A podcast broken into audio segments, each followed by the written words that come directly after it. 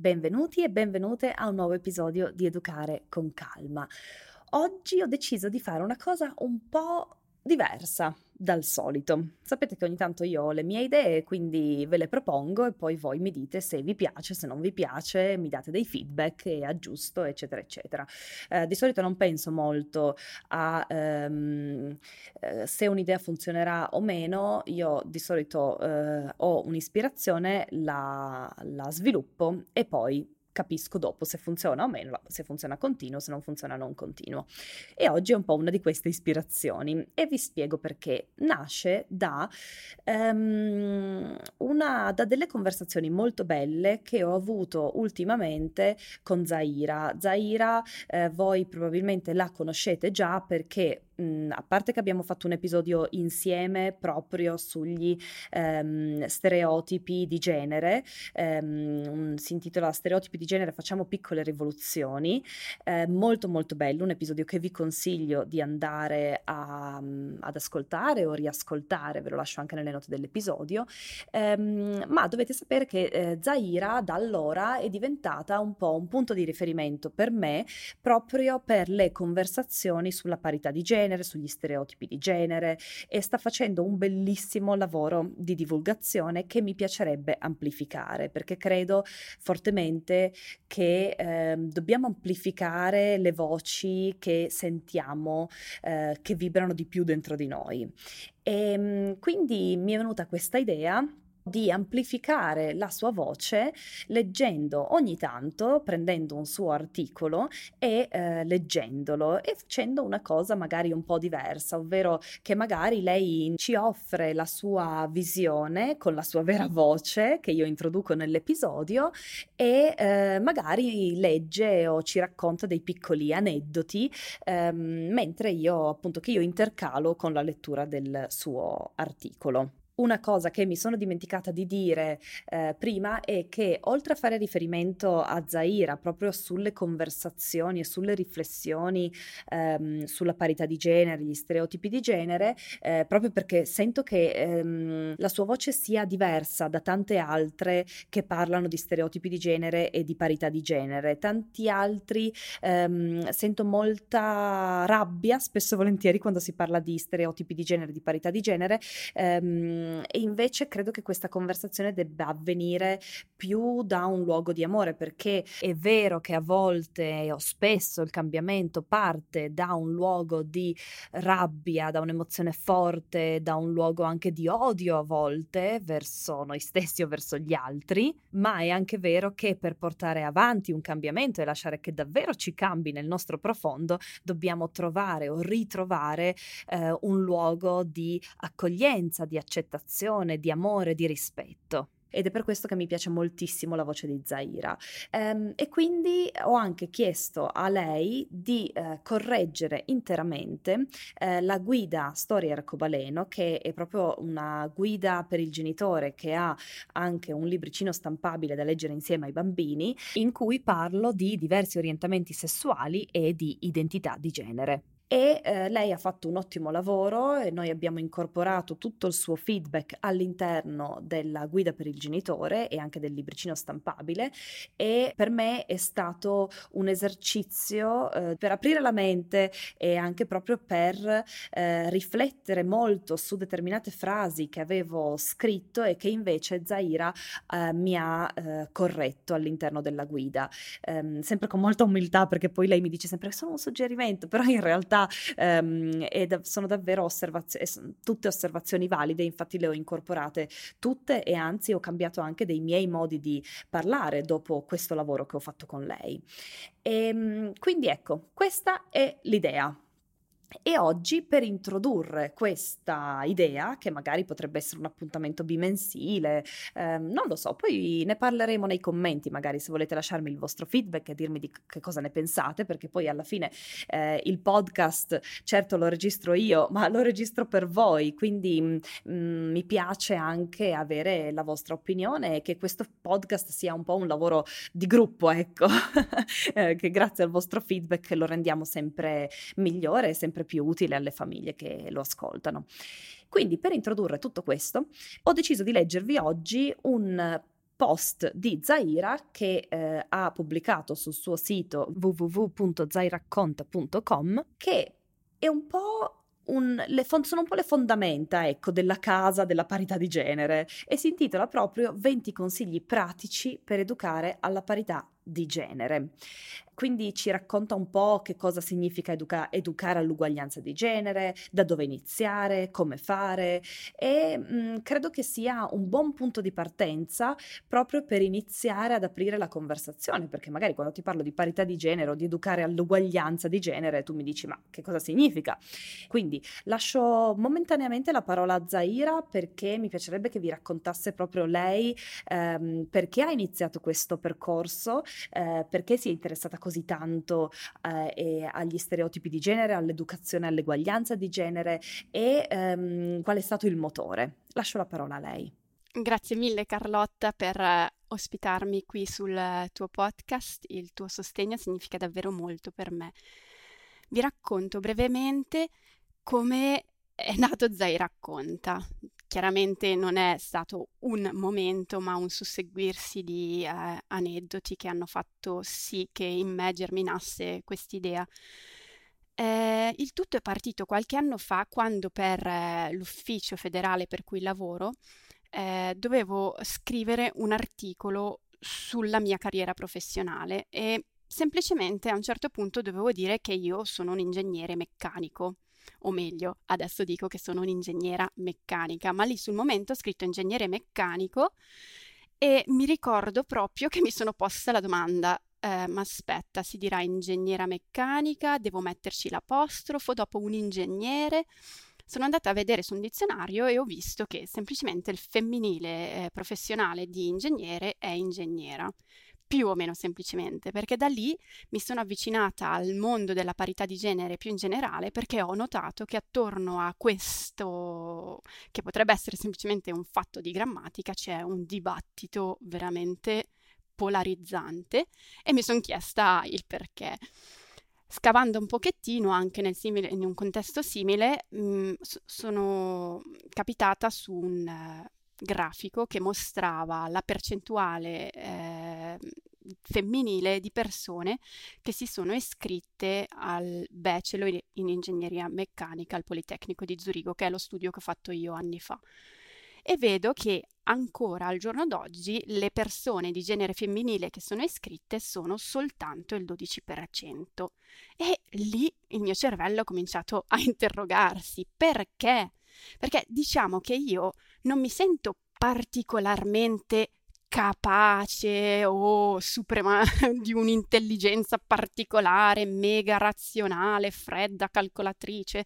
Io mi sento veramente una persona di genere femminile nella norma, che però ha preso una via non nella norma a livello statistico. Io parlo sempre di norma statistica.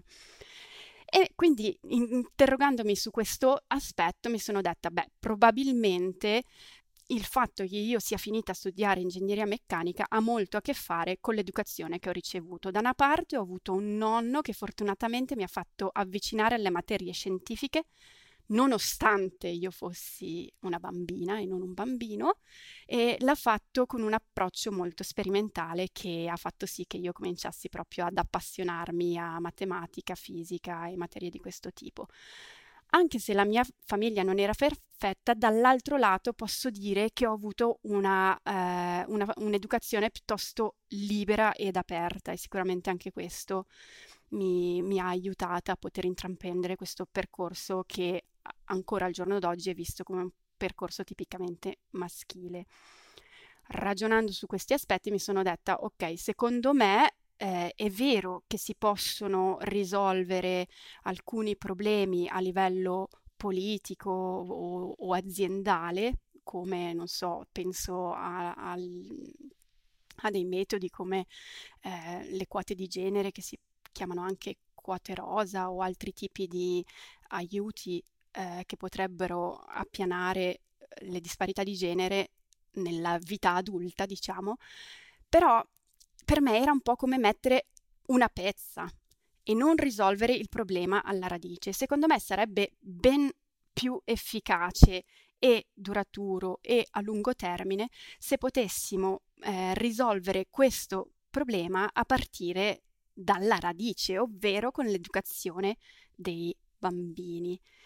Ed è per questo motivo che ho deciso poi a un certo punto di contattare Carlotta, che a mia sorpresa ha accettato il mio autoinvito sul podcast. Insieme abbiamo registrato il mio primo e unico fino a questo momento podcast, l'episodio numero 86, in cui parliamo appunto di stereotipi di genere nell'infanzia, perché io mi sono detta, io devo parlare ai genitori, perché saranno loro la chiave di volta, perché come dice spesso la Carlotta, sono i genitori che oggi hanno la responsabilità di educare gli adulti del futuro.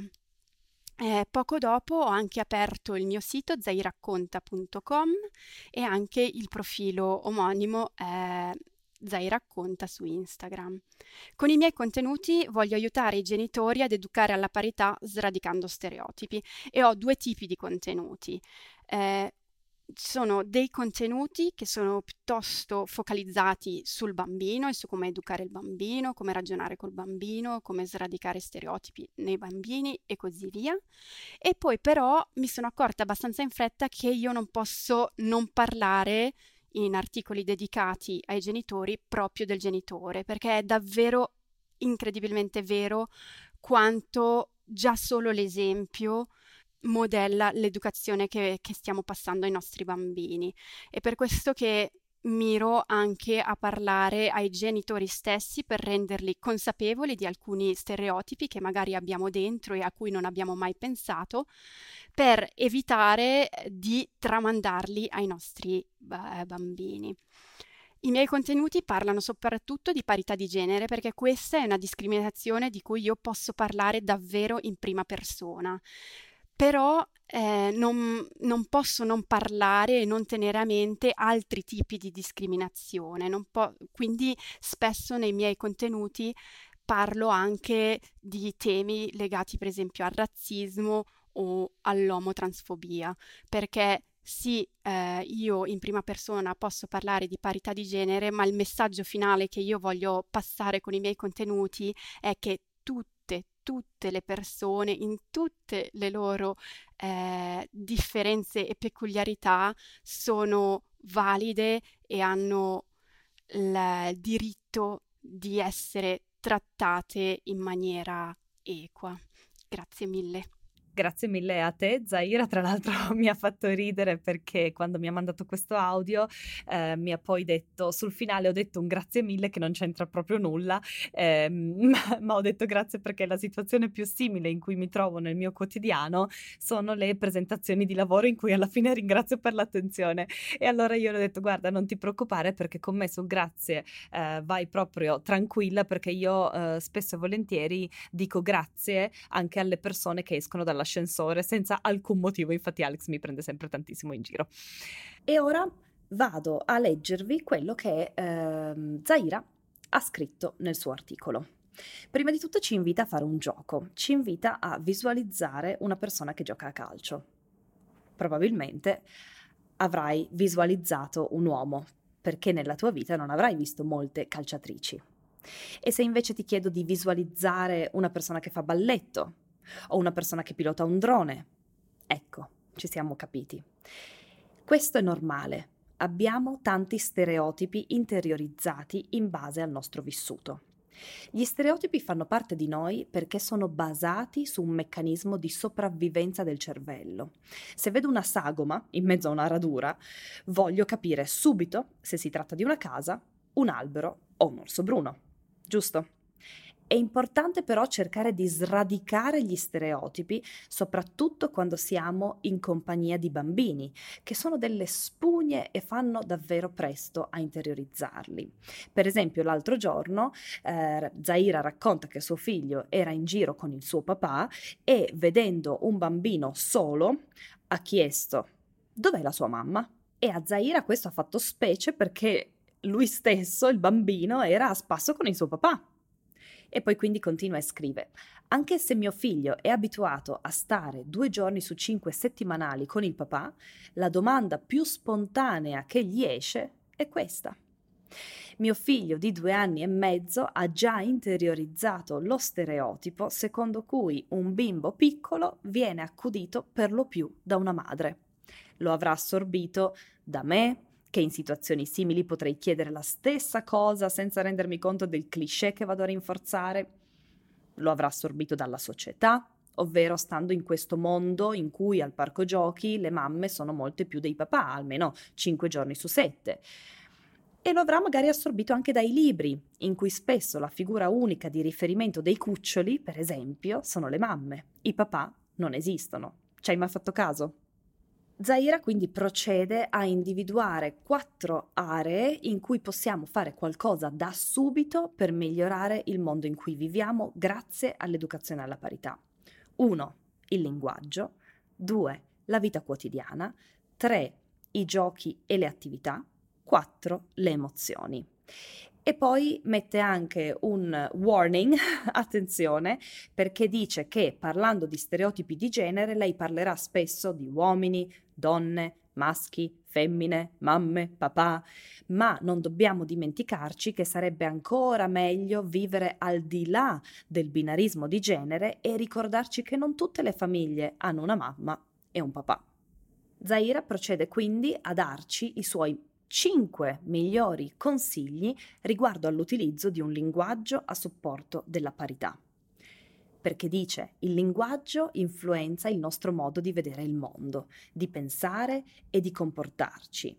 Ti rendi conto del potenziale che abbiamo già solo controllando quello che ci esce dalla bocca, le parole che ci escono dalla bocca?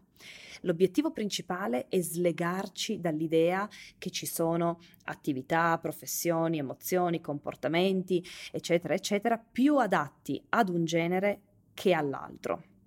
Quindi i 5 consigli più efficaci, secondo lei, in fatto di linguaggio paritario sono questi.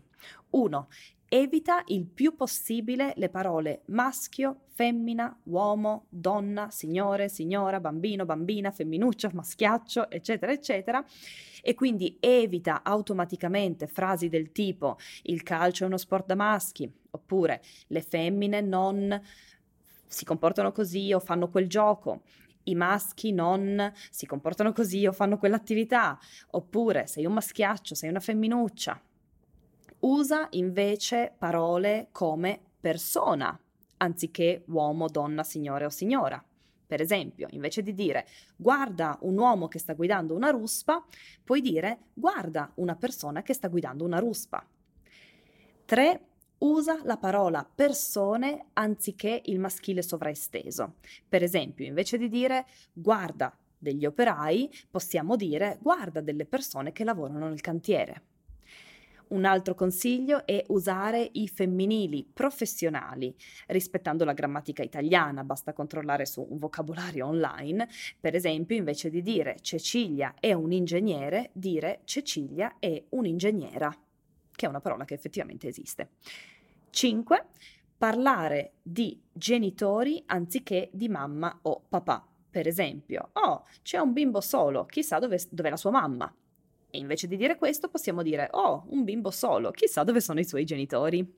E poi Zaira fa una riflessione che io trovo molto importante in tutta questa conversazione sull'educazione alla parità di genere, all'uguaglianza di genere. Dice che sa che tutto questo può sembrare faticoso, ma che è un processo e che quando prendiamo consapevolezza possiamo soltanto migliorare, un micro passettino alla volta.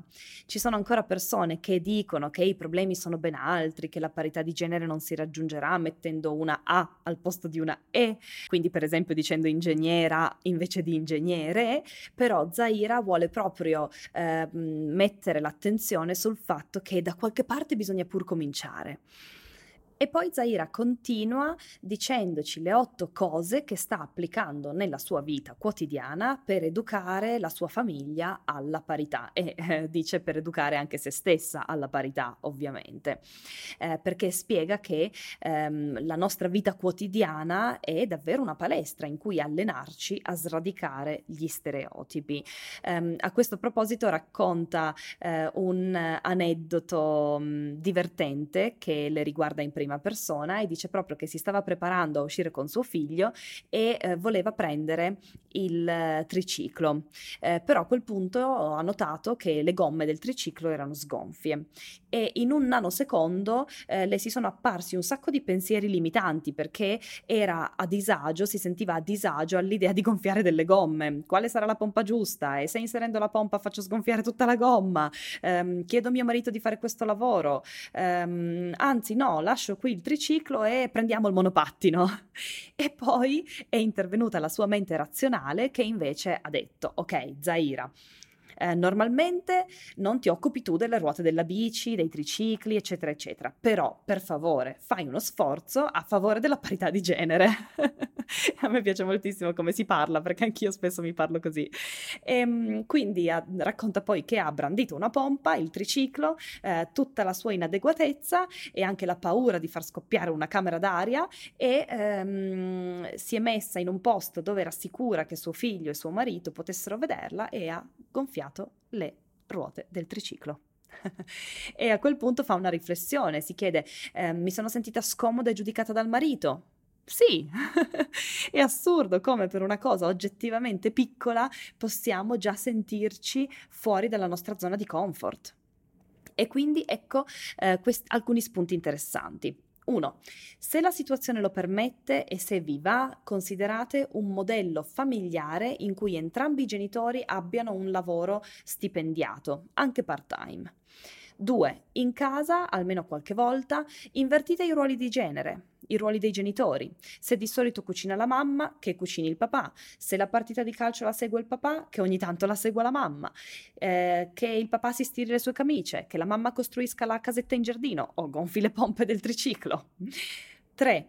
Tra fratelli e sorelle cerchiamo di non fare distinzioni in base al genere e seguiamo il più possibile le loro inclinazioni. Quindi, per esempio, se la sorella ha la maglietta rosa e anche il fratello la vuole, va bene. Se il fratello può infangarsi dalla testa ai piedi, anche la sorella può farlo. Entrambi possono aiutare in cucina o a cambiare le gomme della neve alla macchina.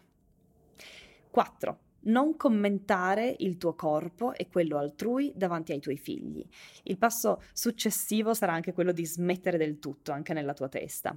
La pressione estetica è un tema enorme che colpisce soprattutto le donne, e non è un caso che a soffrire di disturbi alimentari è soprattutto il genere femminile. Quindi bando a frasi come: devo dimagrire, devo mettermi a dieta, chissà quanti chili prenderò in vacanza, guarda che rotoli di ciccia, non mi posso permettere una maglia così attillata, eccetera eccetera. Se sentiamo la necessità di passare messaggi che riguardano l'educazione alimentare e la salute, possiamo sostituire le frasi sopra in questo modo. Per esempio: sento la necessità di mangiare più verdure per trattare bene il mio corpo. Vorrei ridurre il mio consumo di zuccheri perché ho letto degli effetti negativi che ha sul mio corpo. Oppure: mi piace cucinare i dolci in casa così so che cosa ci metto dentro, eccetera eccetera eccetera. E poi ci consiglia anche, se vogliamo approfondire il tema della grassofobia, un primo passo sarebbe leggere Belle di faccia di Chiara Meloni e Mara Mibelli. 5. Proponi una gran varietà di colori. A meno che tu li adori, minimizza l'uso di colori stereotipati in casa e quando lo fai invertili. Per esempio, spazzolino blu alla mamma, rosa al papà. E poi Zaira racconta che lei e suo marito avevano fatto questo con gli asciugamani, ma lo stereotipo era così radicato in lei che ogni 3x2 sbagliava e prendeva il suo asciugamano rosa. Ed effettivamente anche questo è successo a me e a mio marito, con gli spazzolini da denti proprio. 6. Se conosci persone con un mestiere particolare in base al genere, come un'ingegnera, una meccanica d'auto, una chirurga, un infermiere o un estetista, parlane con i tuoi bambini, faglieli addirittura conoscere magari. 7. Similmente, se per strada vedi una giardiniera o una camionista indaffarata a scaricare un carico con la sua autogru, fermati, accertati che i tuoi figli vedano queste immagini con i loro occhi, e non c'è nemmeno bisogno di far notare il genere. 8. Se non ne hai l'abitudine, almeno ogni tanto segui le squadre femminili o le professioniste sportive per quegli sport che sono stereotipicamente maschili e viceversa. Queste sono solo 8 idee, ma se avete altri commenti, altre idee più pertinenti alla vostra situazione, alla vostra cultura, al posto in cui vivete, condividetele nei commenti del podcast o nei commenti del post di Zaira, che ovviamente vi metto anche nelle note dell'episodio. Poi Zaira prosegue con i giochi e le attività per bambini e bambine e ci dà 3 dritte per promuovere la parità di genere. In realtà Zaira approfondisce questo tema in un altro suo post, quindi vi consiglio di andarlo a cercare se vi interessa sul suo sito. Però ecco, i suoi 3 migliori consigli sono questi. I giocattoli, osservare attentamente i bambini tutte le volte che hanno a disposizione giocattoli non loro, per esempio nei negozi, nelle ludoteche, nei parchi, a casa d'altri, che cosa li attrae davvero. Per i giochi di ruolo lasciarli fare, quindi se tuo figlio vuole allattare una bambola, lascialo fare. Se tua figlia dice che quel duplo con il rossetto e i capelli lunghi è un signore, lasciala dire, lasciala fare. Se tuo figlio vuole impersonare una bambina, lascialo fare. D'altronde, se lo lasci essere un gatto, non puoi impedirgli di essere un bambino di un altro genere, giusto? E poi anche guardare alla selezione di libri e cartoni animati, che non è per niente facile con l'offerta odierna, ma possiamo sforzarci comunque di trovarli e richiederne alcuni che non siano stereotipati. E poi sempre nel suo post vi lascia una lista di alcune case editrici e collane che lei stima e che apprezza, e quindi vi consiglio di andarla a leggere se vi interessa approfondire il tema. Poi ci dice anche, ultima cosa, le 4 cose che dobbiamo assolutamente sapere in fatto di emozioni e parità. E dice: questo paragrafo mi fa sorridere perché se penso al pianto durante la mia infanzia mi vengono in mente 2 immagini. Mio papà che granitico mi dice non piangere e mia mamma che accogliente mi dice piangere fa bene agli occhi. Probabilmente tanti di noi si ritrovano nelle parole di Zaira, e lei dice che ha preso il meglio da entrambi, meno parole possibile e messaggio accogliente. Quindi lei quello che dice a suo figlio è: piangere fa bene. Punto.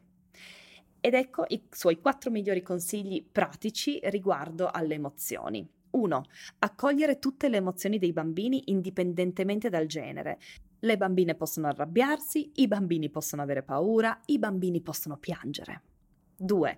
Nominare le proprie emozioni con i figli, soprattutto quelle stereotipate. Il papà può dire: mi sento triste, ho paura. La mamma può dire: mi sento furiosa, mi sento arrabbiata. 3. Esercitatevi al parco o alla fermata del bus, osservando assieme ai vostri bimbi le persone attorno a voi e cercando di indovinare le emozioni che provano. E magari proprio noi, nella nostra mente adulta, cercare di individuare emozioni che sono prettamente maschili o femminili nell'altro genere e farle notare ai nostri bambini.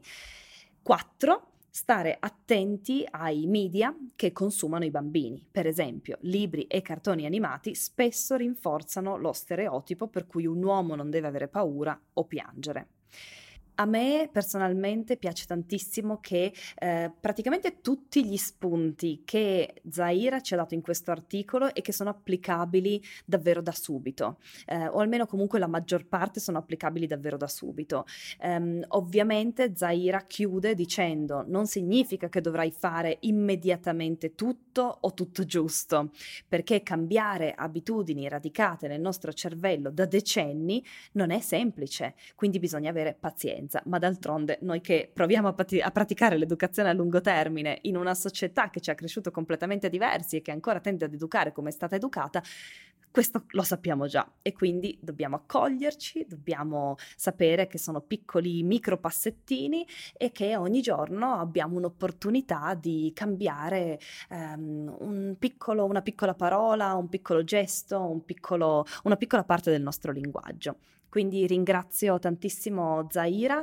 Se volete andare ad approfondire tutto questo, vi invito ancora una volta ad andare sul suo sito e vi lascio, lo ripeto, questo articolo specifico da cui poi potete trovare tutti gli altri nelle note dell'episodio. Vi ricordo che se volete lasciare un commento a questo episodio del podcast, ma lo state ascoltando su altre piattaforme che non sono il mio sito, potete trovarlo su www.latela.com latela.com/podcast e lì potete lasciare un commento e avviare una conversazione, che è sempre molto bello, e mi trovate anche su Instagram come La Tela di Carlotta blog, e trovate anche Zaira su Instagram, vi lascio il suo account nelle note dell'episodio.